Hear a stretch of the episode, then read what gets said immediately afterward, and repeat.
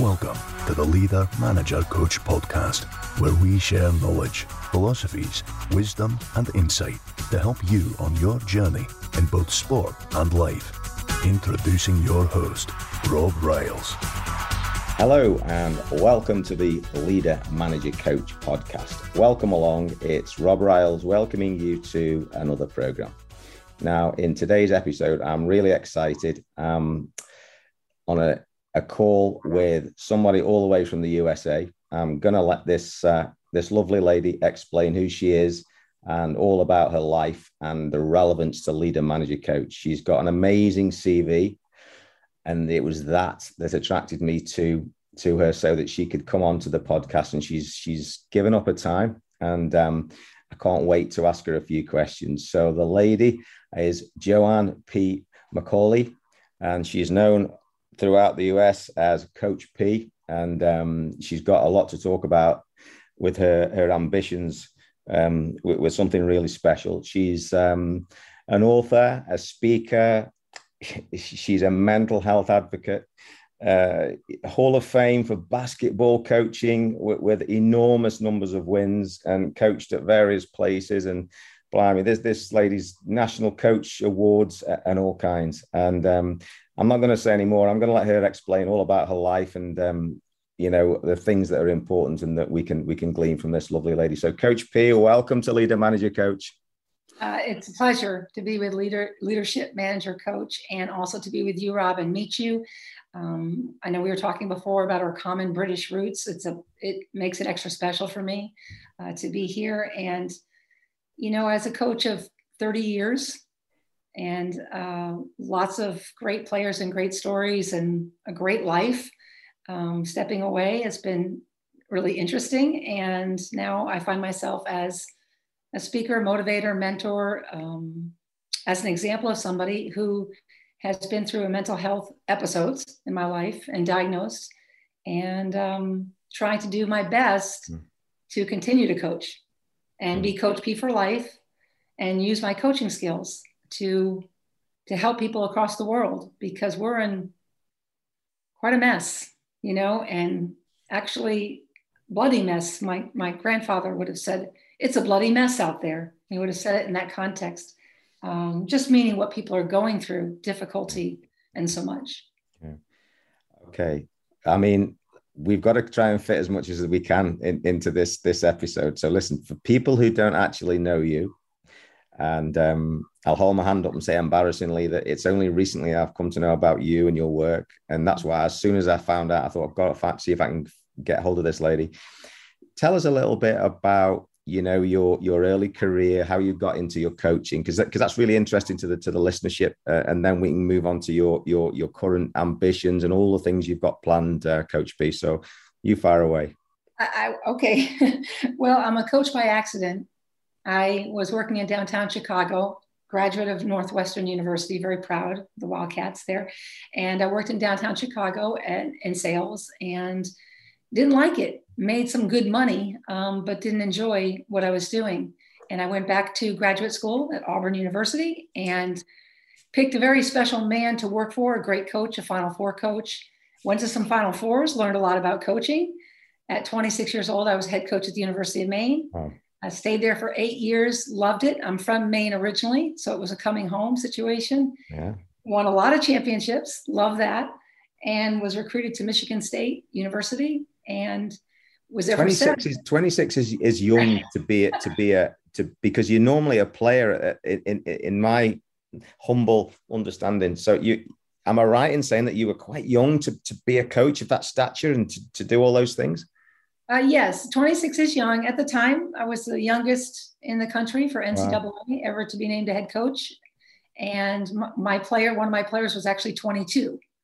Uh, so, that, so that makes for an interesting dynamic. Yeah. And, you know, Michigan State was wonderful, seven years there. We went all the way to a national championship in five years. That was in 2005. And then I was recruited by Duke and spent 14, I'm sorry, 14, 13 uh, great years at Duke before I stepped aside and published Secret Warrior on February 16th, 2021. Okay. Wow. So you you've got a serious amount of coaching experience under your belt. I mean, you know, and you learn so much about people and pressure and how people respond and all those amazing different personalities that listen, don't listen. They visual learners that they're kinesthetically. Blimey, you know, if we could get into your skull and get all that stuff out, you, you must have, you know, more coaching experience and would would be, a, you know, I don't know, but you know, the thing I want to to kind of move on is um and I want I want you to talk about this because I don't want to I don't want to spoil it or taint it in any way is that is that you you know you're quite open about your your own mental health challenges that you've had. And and here in just to give a little bit of context before I let you kind of um go ahead um coach P is there's a real big thing at the moment and I don't know if you're aware especially in professional sport in the UK and a lot in football but also in other professional sports about mental health Mm-hmm. Um, mm-hmm. uh, there's a little bit of a bias towards males because the, there's a thing that men don't open up so much as, as, as are not so good at opening up as, as, as, the ladies about things. So it's a real hot topic and it's not going away. And no. Um, no. you, you know, you are kind of the perfect guest for, things at the moment. So go on, just start with your beautiful story and uh, which I only know the bones about. So um, uh, I want you to kind of just tell us a little bit about that. So um, sure. you know, here's your stage. Yeah, um, at 30 years old, I was diagnosed with manic depressive um, disorder, affliction, disease, whatever people want to call that, also known as bipolar. I was 30, coaching at the University of Maine. It was one year after having my first child. Um, it was a time I was extremely busy and doing so many things and with the new child and life and all the things that can happen in young coaching as you try to prove yourself. Because, of course, young coaches are trying to prove themselves. I had my first episode, it was a manic episode, and I can go into things in more detail if you like. Mm-hmm. I just don't want to, you know, talk too much. But um, first episode ca- caught me by surprise in a way I can't even describe to you. Uh, it it's not something you ever could anticipate.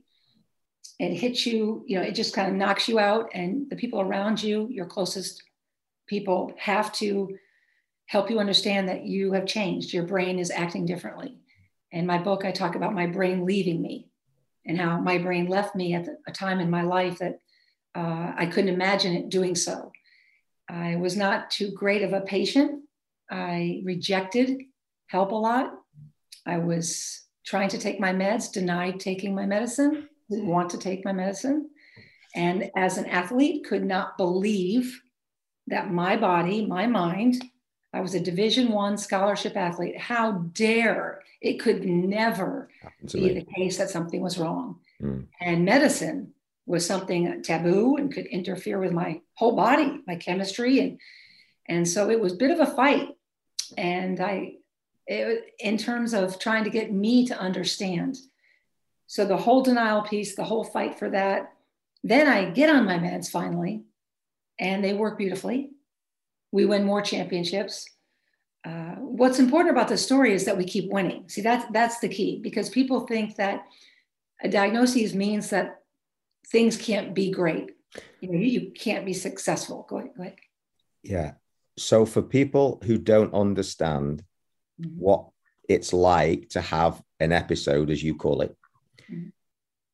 If you can, to us naive people who don't know, yeah. what's that like? So you go to coaching practice, you talk to your players, you set your sessions up, you do your drills and movements, you talk to them, you shout, you hug them, you berate them, you do all the things you do in a coaching. But how do you? What's it like trying to do that with, with something going on? What's it like, Coach P?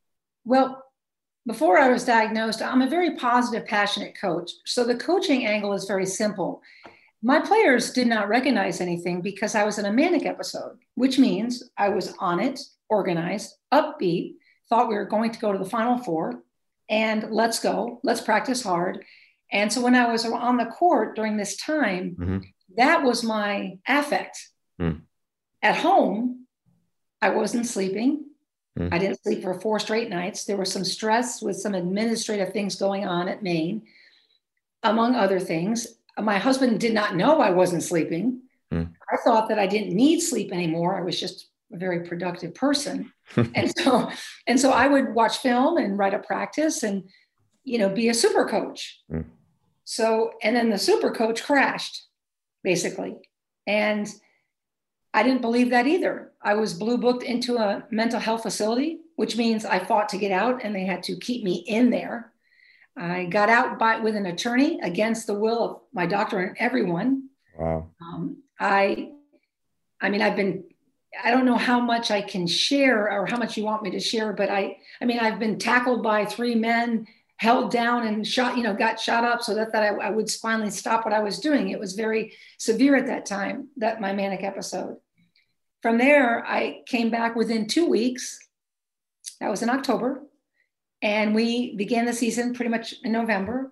The players were the reason why I'm still in coaching today because they showed a loyalty to me while administration or parents were wanting to fire me yeah. or remove me or were, were, were prematurely saying, well, she's not coming back. Yeah. That kind of thing. Yeah. Okay. So, great picture. Um, very eloquent. I totally get that division between a, a support a sport in life where the players just think you're completely fired that on those particular sessions, and then at home you can't come down to mm-hmm. normal everyday reality, but you're dealing with that. And I'm sure there's so much more detail that you know you're I'm, I'm going to leave that with you to, to, to share what you will because please feel free to share whatever you feel is appropriate. It's it's it's just the truth is amazing and, and your vulnerability and sharing is is I don't know it, it it's humbling to, to be here, here on this side. So where did it go from there? And so you go through this denial of, and do you know what? I've seen it with so many athletes and I've had it in myself. I don't need medication for anything because I'm a superhuman physical being, you know, that what yeah, but it's all right for everybody else, but not me, you know, kind of kind of thing. So you've come through that and you've actually seemingly on this journey got gone through that. Yeah. So what what what how did you go from there, Coach P? Well, it continues. um, for that was episode one. So two weeks out, two weeks out of you know, go to a psychiatrist, mm. start taking meds. Uh-huh. Okay. Episode two, about two years later, I decide that I, in fact, am not bipolar. And this has all been a ruse, so to speak. And I am better now. See, I, I am better. So, but I also know that I can't tell anybody because they'll tell me to take my meds. So I go off my meds. And this is the thing that, that forever changed my life and perspective. I go off my meds and we're in season and it's February. And this time it's a depressive episode. Now, on the depressive side, you can't concentrate. You can barely read the paper. I couldn't write up plays. I got very quiet and removed. And I also had an allergic reaction because I was trying to get myself better quickly, if that makes sense. This is yeah. all in the book, but basically, I went off my meds. But this time, my players were affected. I was coaching in a game where I didn't get off the bench. I wasn't myself at shooting practice. The players instantly picked up on this. What is wrong with coach? I didn't talk much, and my jaw locked up mm. uh, due to the allergic reaction I was having at the time because I was trying to re quote remed myself very quickly because I could feel myself going down. I can remember that team we were a championship team in the end. That game, we got blown out by at least 24 points. The kids couldn't concentrate. They kept looking at me. I couldn't give the pregame talk because my of the allergic reaction. I had an assistant do it, which never happened. I mm-hmm. always gave the pregame talk. I couldn't do the halftime because then I couldn't speak. At the time, I couldn't. T- I didn't tell my trainer. A little bit of Benadryl would have helped the situation greatly. Well, I was too afraid to tell anybody what was happening to me, except I, I knew that the players knew, quite frankly. And so the next morning, I had to call them into my room at the hotel prior to departing to go home and say, I have really let you down. I've done the unthinkable. Mm. I had I was not prepared to coach that game. Mm. And at the time, this is 25 years ago. So the words were not used mental illness impairment, mm. bipolar. It was simply that Coach P has not taken care of herself. Mm. And I've caused this to happen. Mm. And if you if you're in a room with players, my kids are young at this time. My kids are my own kids are very oblivious. This is one of my son wasn't even born yet, and my daughter was very little. So it's the kid thing is sort of over here, the family thing. But to let your team down, that is your family. That's your family. And they forgave me instantly. And I told them I would be better than ever for them. We want we want went on to win championship after championship after championship. We beat Stanford in the NCAA tournament, which is unheard of. You know, University of Maine is more of a smaller mid major. Yeah. And so I had a manic episode, I had a depressive episode. And that's what occurred at the University of Maine exclusively. Mm. Mm. At Michigan State and Duke, well, I was on medicine. Mm. And I was told that I would be better than I've ever been. And I was. Yeah. uh, passionate, demanding. Don't, don't get me wrong. Passionate, yeah. demanding. Uh, some players love me. Some players have disagreement. Yeah. I mean, it, not a perfect world, um, but that's the first two episodes. And then I had a situation after leaving Duke. So if you're looking at me in totality, I would say to you, I'm 56 years old. I was diagnosed when I was 30. So therefore, in 26 years, I've had three episodes that have framed my life mm. that I can never forget. And my book was actually written prior to the pandemic. So when you know that came out, and there are other reasons if we have time that I would share why I really wrote the book. Um, the book was not written for the pandemic, not written for that. It was written for other reasons, but came out at the time it came out. So, what was the reason that you wrote the book? I wanted to write to the book. It was parked in my brain that it was something I should share, but I knew I had to be able to handle it before I could share it.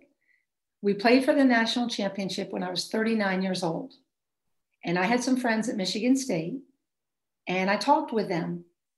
Maybe this is the stage, the big stage. I should come out and say, I, in fact, am bipolar and then maybe I can really do some great things. Much to my chagrin at the time, I was told or asked, Do you want to still coach? You're only 39 years old.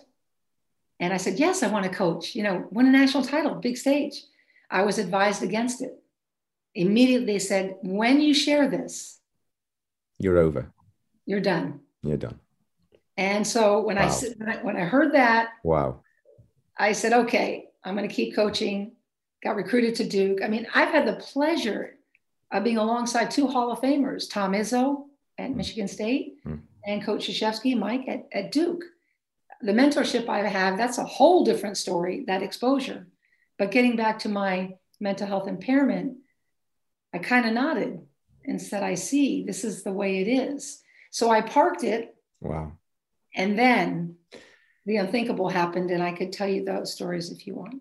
Okay, so there you are, um, having survived these two episodes that you that you that you described, Coach P, um, and and you, you you're taking your medication, you're you're highly successful in your coaching, and from a personal point of view, you come to a point where you feel like you want to share and open up about your situation because you want to by the sound of it it, it, it will it's not a selfish it might have a selfish element that it would make you feel better but actually you want to serve other people by by the way that you're coming across by getting it out there that um, it, it will do good for others and you're pushed down because you're told well if you do that you can't have the other so you, you've got to leave your career and so how did that affect you?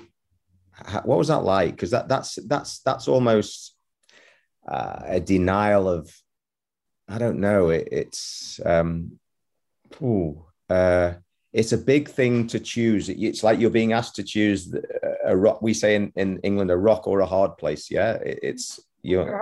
Yeah, it, um, you know, I was really trusting, and I had loving people around me, and so they were trying to assure me that there might be a time. Hmm. You know, so I kind of parked it in a corner, and it was for me. It was um, for I mean, it was for lots of reasons. Mm. I knew it could be therapeutic to mm. come out. I mean, let's face it. If you can't share your whole self mm. with the world, with your, I mean, w- what do you have? Hmm. So I knew I did want to come out with this. I knew it, and I knew it would help me. But I also knew I could help others from my point of view. I'm not a psychiatrist, psychotherapist. You know, I'm not. I'm a coach. And I knew that, wow, I could, I'm sure I could help somebody somewhere. You know, that was just, that kept in my brain. Somebody somewhere, sometime, any place, anywhere, anytime is what I say as a coach, right? Hmm. Yeah. And so I guess I, I parked it in a corner and wondered when. And then I was told when. So after you parked it, Coach P, you talk about the third episode. Right. Well, Yes, that's after leaving coaching. Right. But can okay, I you, can I tell you why I can't really wrote it though? Can I tell you? Yeah, because I want to get to. I just want to make sure we don't miss anything out in between okay. time. So um, that that was all. That was the only reason I kind of backtracked a little bit to yeah, make sure yeah. there's. No, I don't want to miss your story. So um, yeah, feel free to take it to the right place. Yeah. Okay. Well, I'm at at this point. I'm at Duke coaching, and we've had four straight elite eights and championships and you know we've been successful. And, and again the student athletes right? Mm. great student athletes great things can happen. It was it wasn't perfect but it was wonderful. Mm. um, but while i was at duke um, my teammate one of my teammates from northwestern her daughter courtney took her life at age 26 i believe young. And she was perhaps misdiagnosed in her situation. I was in the church with a friend from Duke attending the service for Courtney. Hmm. And Connie was a mentor to me. She was a fifth year senior when I was a freshman at Northwestern. Connie and Kelby and her family live in Durham, which is where Duke is. So we had we we've known each other for a very long time, and so it was kind of neat that we lived in the same state. Yeah. And I had to approach her if I could share Courtney's story, which is in the book. Mm. So I was in the church, and at that point in time, I don't know how you want to describe it thunderbolt, lightning bolt, feeling, calling. Mm. It was, and that particular service mm-hmm. occurred in May, mm-hmm. Mental Health Month. Yeah. In April, I lost my first player to cancer. Right. Okay, so I'm trying to put this together for you. Yeah. I'm a coach. Okay. Yeah. You, your players are not supposed to die before you. No. Your children are not no. supposed to no. pass before you. In April, I'm in a church mm. at Stacy's funeral who mm. died of breast cancer. So that is, and her daughter Olivia is crying her eyes out at age nine. You know, she's walking down the aisle, and I'm so moved by this experience. I actually asked the question, what would Stacy P, last name Perini, my, my first center I ever coached, what would she think of me if I wasn't sharing all of me? Yeah. What would she think? Wow. So I was at a funeral in April. Wow. And then, then in May, Courtney. Mm.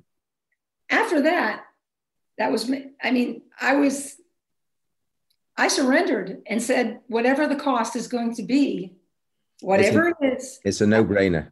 It's a no, thank you. you it's a no brainer. No brainer. There's I, no, there's only one road. There's one. just one road.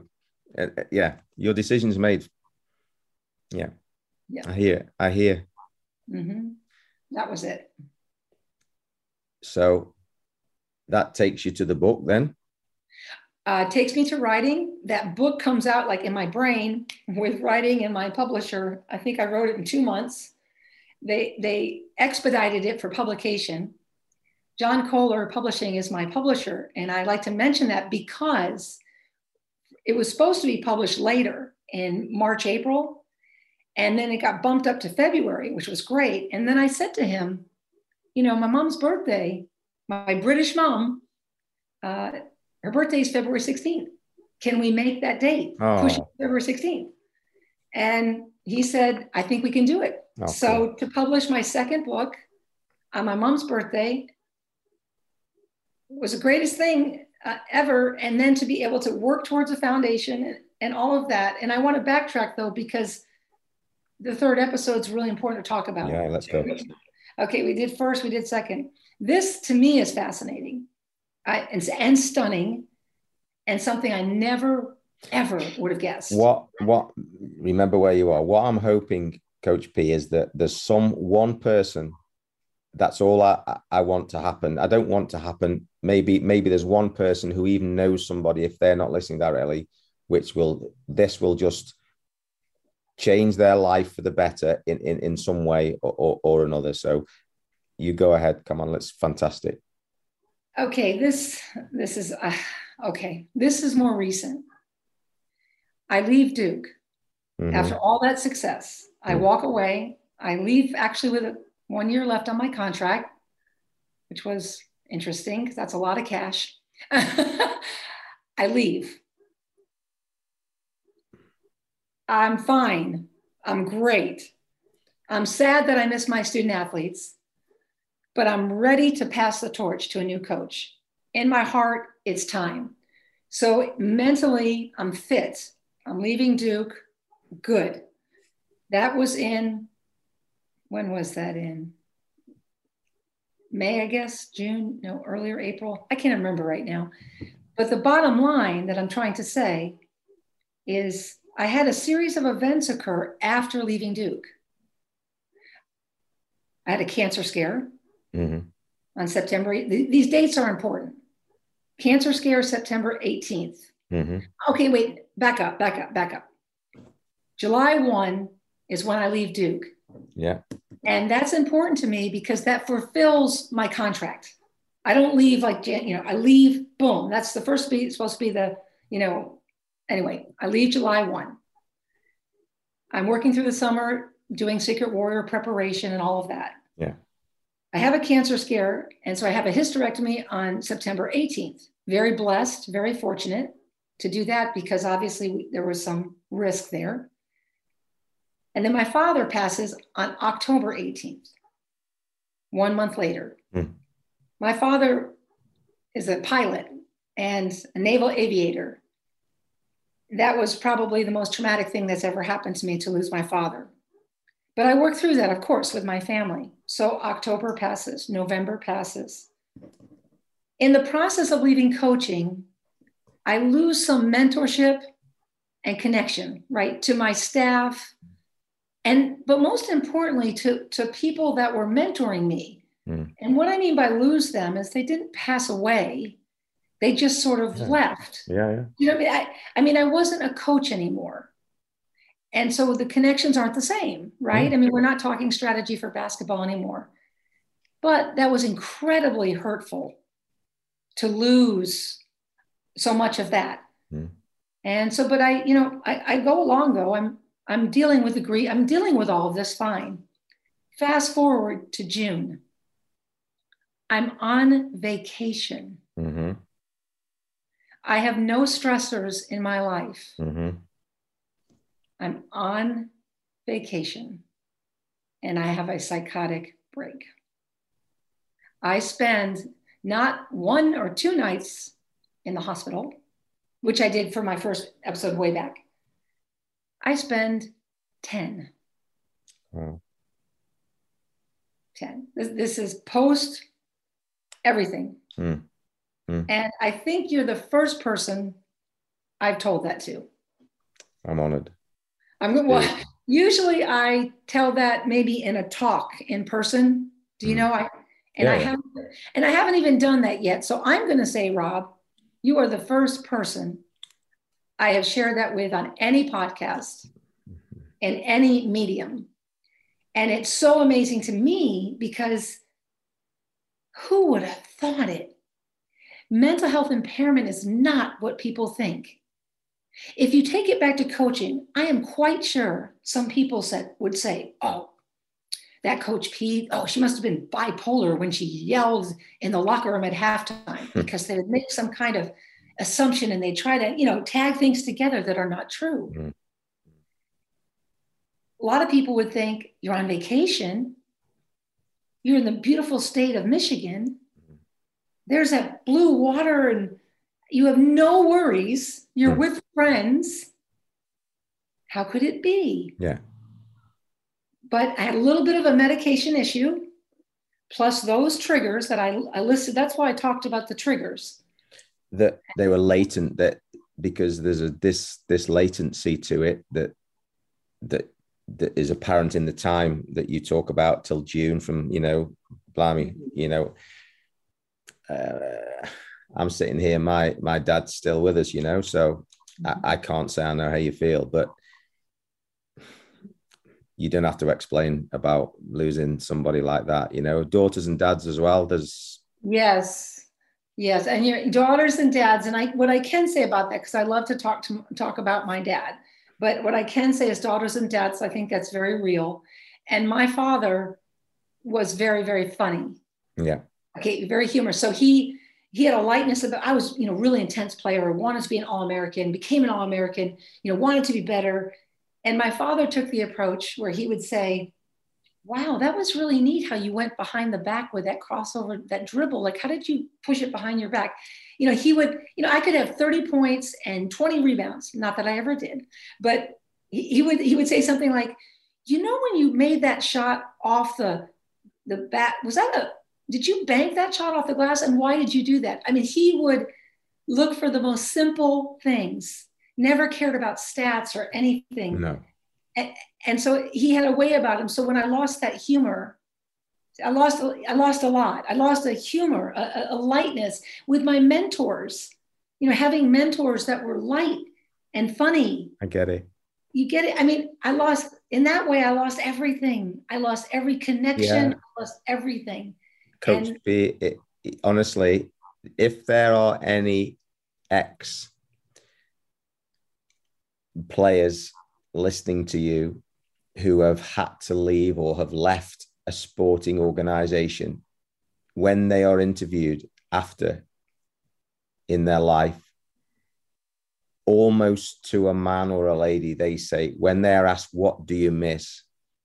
They say exactly the same as you maybe not as eloquently they say the banter the crack the, the, the laughs the jokes and every professional footballer in this country, all they want back is is to be able to go back to the dressing room and have that culture that when that door shuts, they're part of that that dressing room.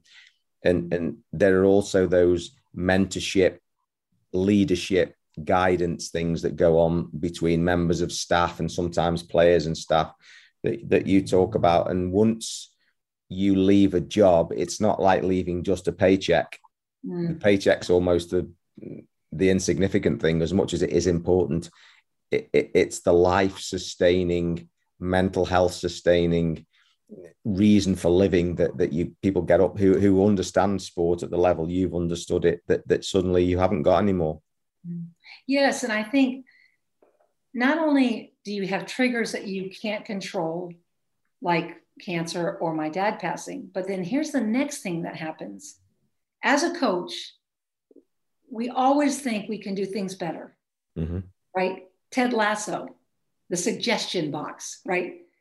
But when we leave coaching, we say it's not championships or rings or anything.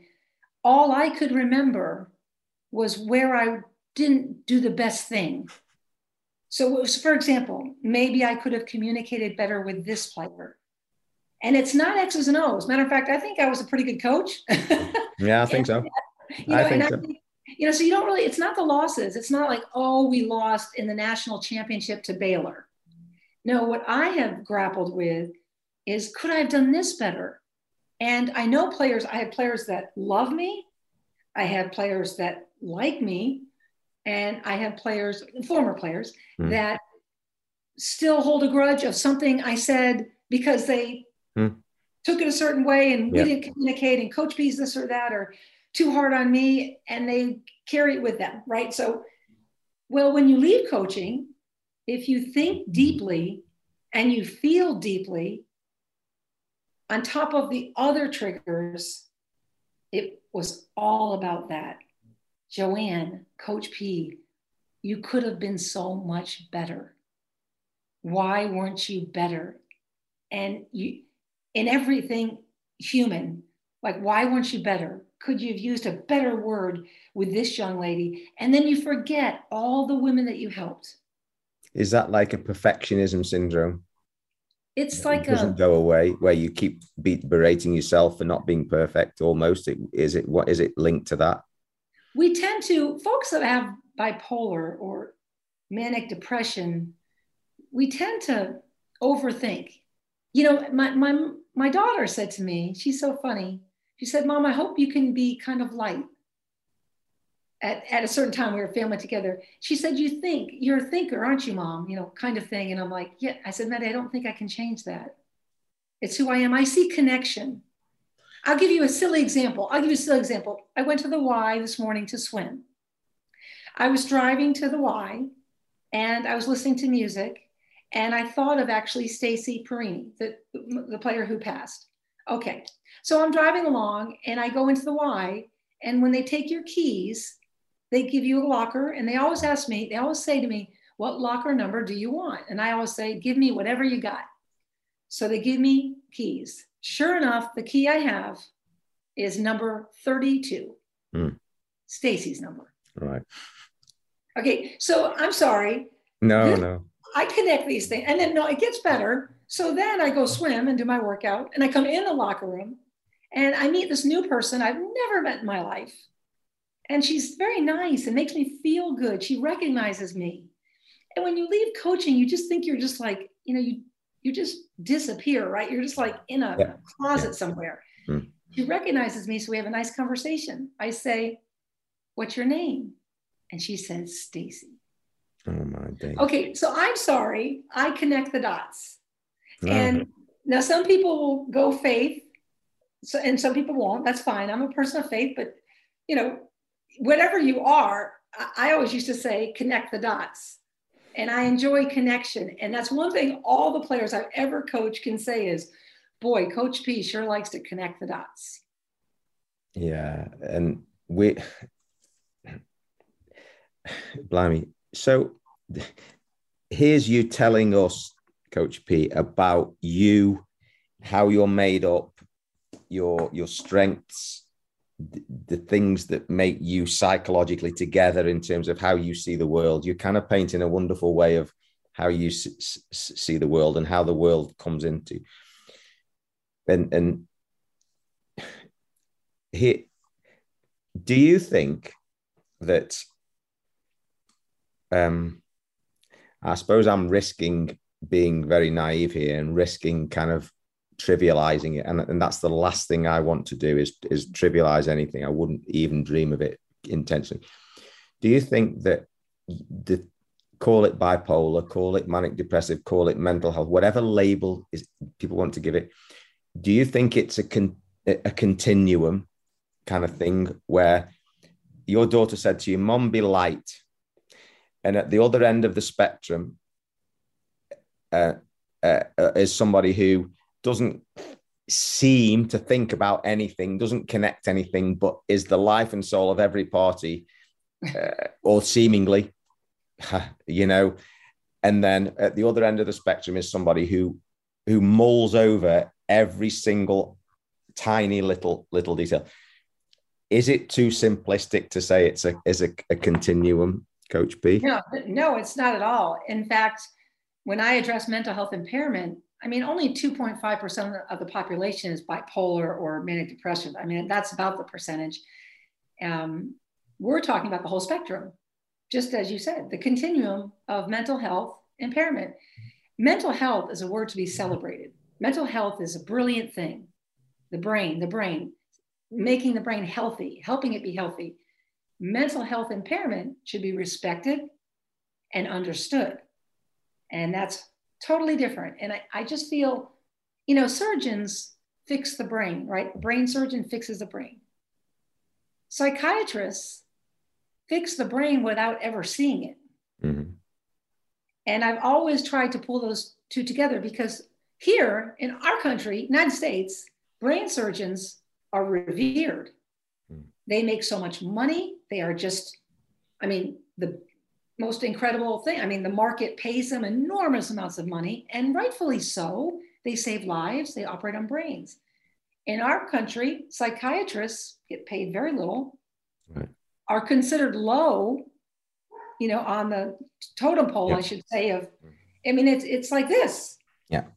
And I would like to, I can't, I can't change that. I'm just a coach, but I can certainly say that it is true. And in my life, psychiatrists have saved my life. I think that counts. Yeah. Yeah. I think that counts. Absolutely. Okay. It's important that we talk about your plans and, and what you want. And, and you talk to me about the foundation, and I'm really keen for you to let us know about that. So, um, you know, what's what, what what's what's that, um, Coach P? Where are we going with that? Because it sounds fantastic. Well, it's interesting you say that. I've been in three national championship games, and each one was a loss. and I think about a national championship and a world championship. I can't imagine what a world championship could ever feel. Okay, can't imagine that. So my motivation is to have a world championship. And to me, what that would be would be a foundation, a standalone foundation where monies were raised so that, in fact, this private foundation could listen to people about their ideas and bring monies and dollars to different plans and strategies to take the stigma away, right? Mm-hmm. Stories over stigmas. Stories over stigmas. And how do we do that? Well, a coach always says actions speak louder than words. So you have to have action to follow up the stories. And I feel very good about both. So one day, right now, the foundation is does not exist. The monies are coming in through speaking and some things I do pro bono, they call it. You know, I don't yeah. charge anything. I just do that because it's the right thing to do. Uh, and then I also bring in dollars. And so over a period of probably 10 years, Coach P for Life Foundation. Wow. And get that going and, and have leave something, a legacy, mm. you know, to my children. I mean, you talk about leaving money to children, and I'm blessed. I mean, I've had, you know, I've had, we're very fortunate as a family but to me, can you leave philosophy? Can you leave a, a sense of life? Can you leave a passion? It doesn't have to be their passion completely, but can you lead by action? And so we're hoping that Coach P for Life Foundation yeah. just goes kaboom. Coach P for Life Foundation. What what a what a what a what a great thing. And um, out of out of adversity, Coach P. Um, so beautiful, it, it, beautiful in its uh, just as a concept, but even more beautiful in the content of what will be. Um, just fantastic. So, okay,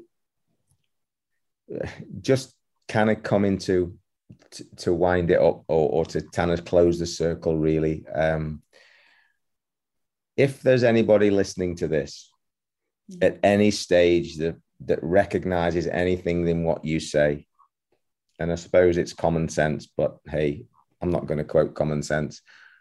What what what would you say to somebody who wonders, or somebody who hides, or somebody who feels alone, or whatever you feel or, you've been through?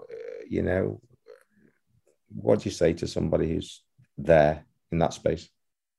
Choose life. Do not go alone. I've had a very dark time where I'd wondered if I might swim in a lake and never come back. It's quite ironic that now I'm a swimmer.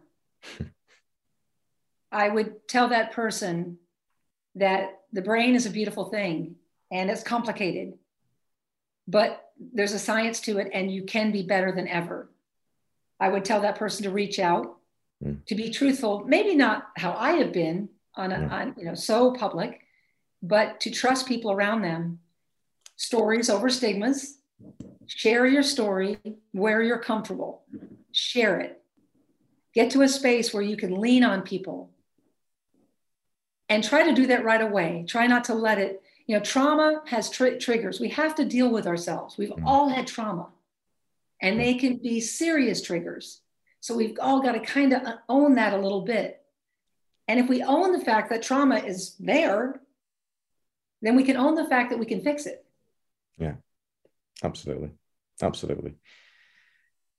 Coach P, um, I don't really want this to end um, because listen, uh, I can't really say I know you, but actually, you've allowed me the the privilege to, to know you through your complete beautiful openness. Um, gosh, you know, I can, we're thousands of miles apart, we're on a screen, but I can, I've felt so much of of of, of the things you've said, and I'm, I I know that there'll be people out there who will have butterflies and will have the the hair stand up on the back of the neck from listening to this because that's what you've given to me personally. So I'm I'm blessed, I'm lucky, and and thank you so much. Where can you know where can people if they want to find out about you more about you and reach out to you your story your plans and, and, and things like that where, where can they get hold of you coach P? Yeah now thank you for asking that. This is very very important. Um, I'm available and I have a team, Team Secret Warrior, and we manage very carefully. You know, Team Secret Warrior, there, are, there are four of us right now, and we love that because Final Four, you know, I think in terms of fours, uh, four Team Secret Warrior folks, and I am Coach P with the number four life. Coach P for life. I am on all social, Instagram and LinkedIn, Twitter, and Facebook. Use them all I can be reached there. My email, I actually give it out, believe it or not. And you say, well, why would you do that? Because you get all these. Well, you you know, like I said, all in due time, right? I can't. I do things all in due time. So Joanne McCallie at gmail.com, and it's coming my way. And then I do whatever I can. I am one person. I know I have my limits. I want to reiterate that I am a coach I am not trying to do psychiatric work that is way beyond my understanding, but I have been a person that has succeeded through mental health impairment. And people need to hear that it does get better, it will get better, and you might have a bump on the head like I had in June. Boy, that was a bump, but you can come from that better than ever. So keep the faith, faith over fear. Keep the faith. Coach P, thank you doesn't come anywhere near. Um, oh, wait, I'm sorry to interrupt. My agent would be upset with me if I didn't say coachp.org, my website. coachp.org. Uh, and all this is, I'll put this on, on the show notes so that people don't have to rush and write it down. So it'll be on the show notes. Good. I just, you know, I get in trouble because I don't say what I'm supposed to say because, well, whatever. You're a coach. Um, yeah, you're a coach. Yeah, I get it. I'm a coach too, so I get it. It's great. I know you're a coach uh, and a good one. Thank you. Um, but um, you've been, uh, wow, just beautifully authentic, and nobody could ask any more than authenticity from somebody. And for being authentic, Joanne McCallie, Coach P, thank you so much. Thank you. And Rob, you made it easy for me to be authentic, so I appreciate it. So there we have the pretty phenomenal, for want of a descriptive term, the the story, if you like, the the depth, the reality, and, and, and the pure and beautiful vulnerability that uh, Coach P has just shared with leader manager coach. There's uh, more more things in that than we could probably uh, talk about in, in in the next few minutes just to wrap up that. But it's something that I'm honoured to share, and it's something that I hope helps in whatever way. And um, there's probably not a great deal I can say because all the lessons are so are, are so clear from that, and I think it would be remiss of me to try and dig deeper into it than than has already been done just by its natural sharing and the things that that Coach P has has actually said herself. But whatever stage uh, you're on, whichever platform you're on, whichever stage of life, I think the thing that I'd like to leave you with is that if you do feel you need some help, as Coach P said, you know, choose life. And if that means reaching out, asking for help, and leaning on somebody, whatever way that is for you, even if it's just the start, then please do. Coach P, thank you doesn't seem anywhere near enough, but from leader manager coach, thank you for sharing. Take care. Bye bye.